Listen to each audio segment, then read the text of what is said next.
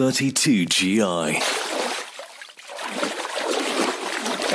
Leading sports nutrition provider. Focused on health and performance. thirty-two G I. Trusted sports nutrition advisors. Last time on thirty-two G I Sports Nutrition, we looked at fasted running, or um, you know, what not to eat in a sense before you go out and train, which is a, a fantastic way to adapt the way you do things. I'll put a link up to that podcast, which was incredible. If you're joining us once again, thanks for joining myself, Mister Active, David Katz, and Mark Wolf. And we talked about the importance of recovery. No matter what sessions you've had, no matter what you've used during your session or pre-session, recovery is important. Mark, if someone has, before we get more into recovery um, specifically, if someone has, as we talked about in the previous episode, sort of adapted to this faster training, recovery for them just really is so crucial. It's extremely crucial, because that could be, or probably will be, their first meal of the day. And people often ask me um, what the most important meal of the day is, and I often ask people what the most important meal of the day is, and to be quite honest, the answers are always wrong. The most important meal of the day is your recovery meal. It's what you take in post-exercise. Um, your, your ability to strengthen from one session to the next, to grow from one session to the next, to get fitter, faster, stronger, um, has a lot to do with how you recover between your sessions, and nutrition plays a, a very, very crucial role.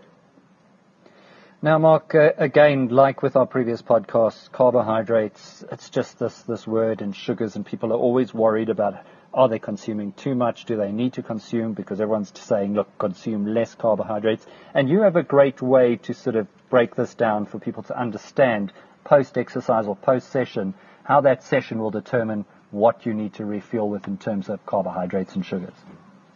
Well, I...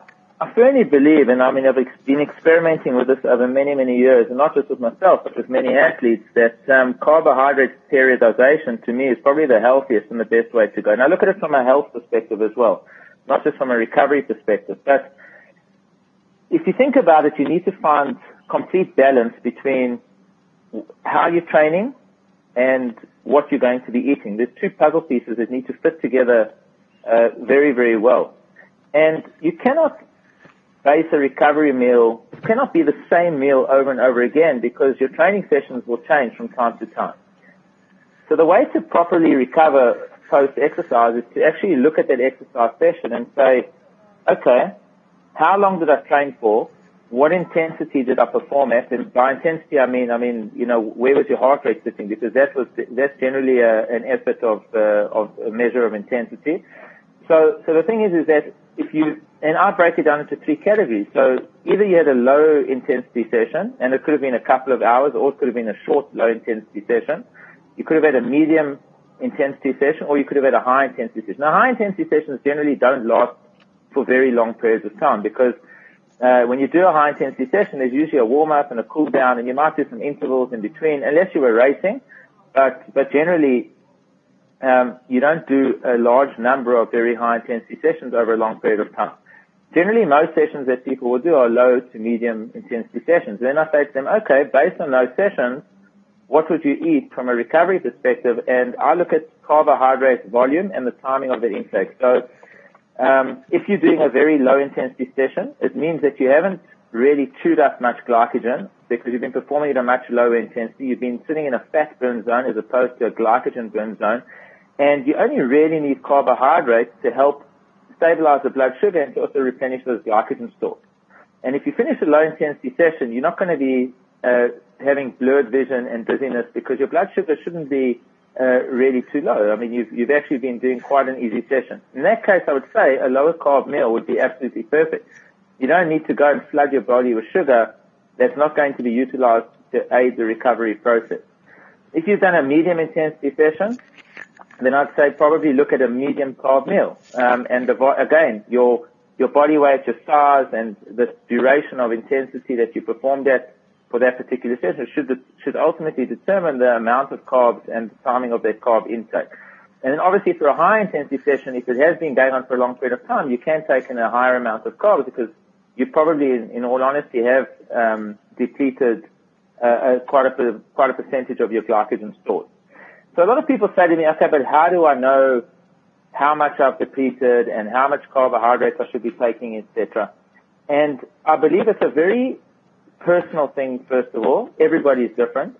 Uh, what is intense for somebody like me might be less intense or more intense for somebody else. So what might be a medium or low intensity session to me could be a low intensity intensity session for somebody else, or could even be a high intensity session for somebody else. And and I see that. I mean, I, if I go on a on a ride, like a few weeks ago, I went on an eighty kilometer ride with somebody.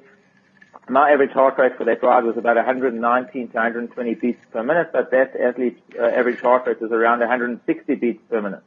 So you can actually look at that heart rate measurement, and obviously look at age as well, and take into account where they're sitting from a a um, a percentage of of effort.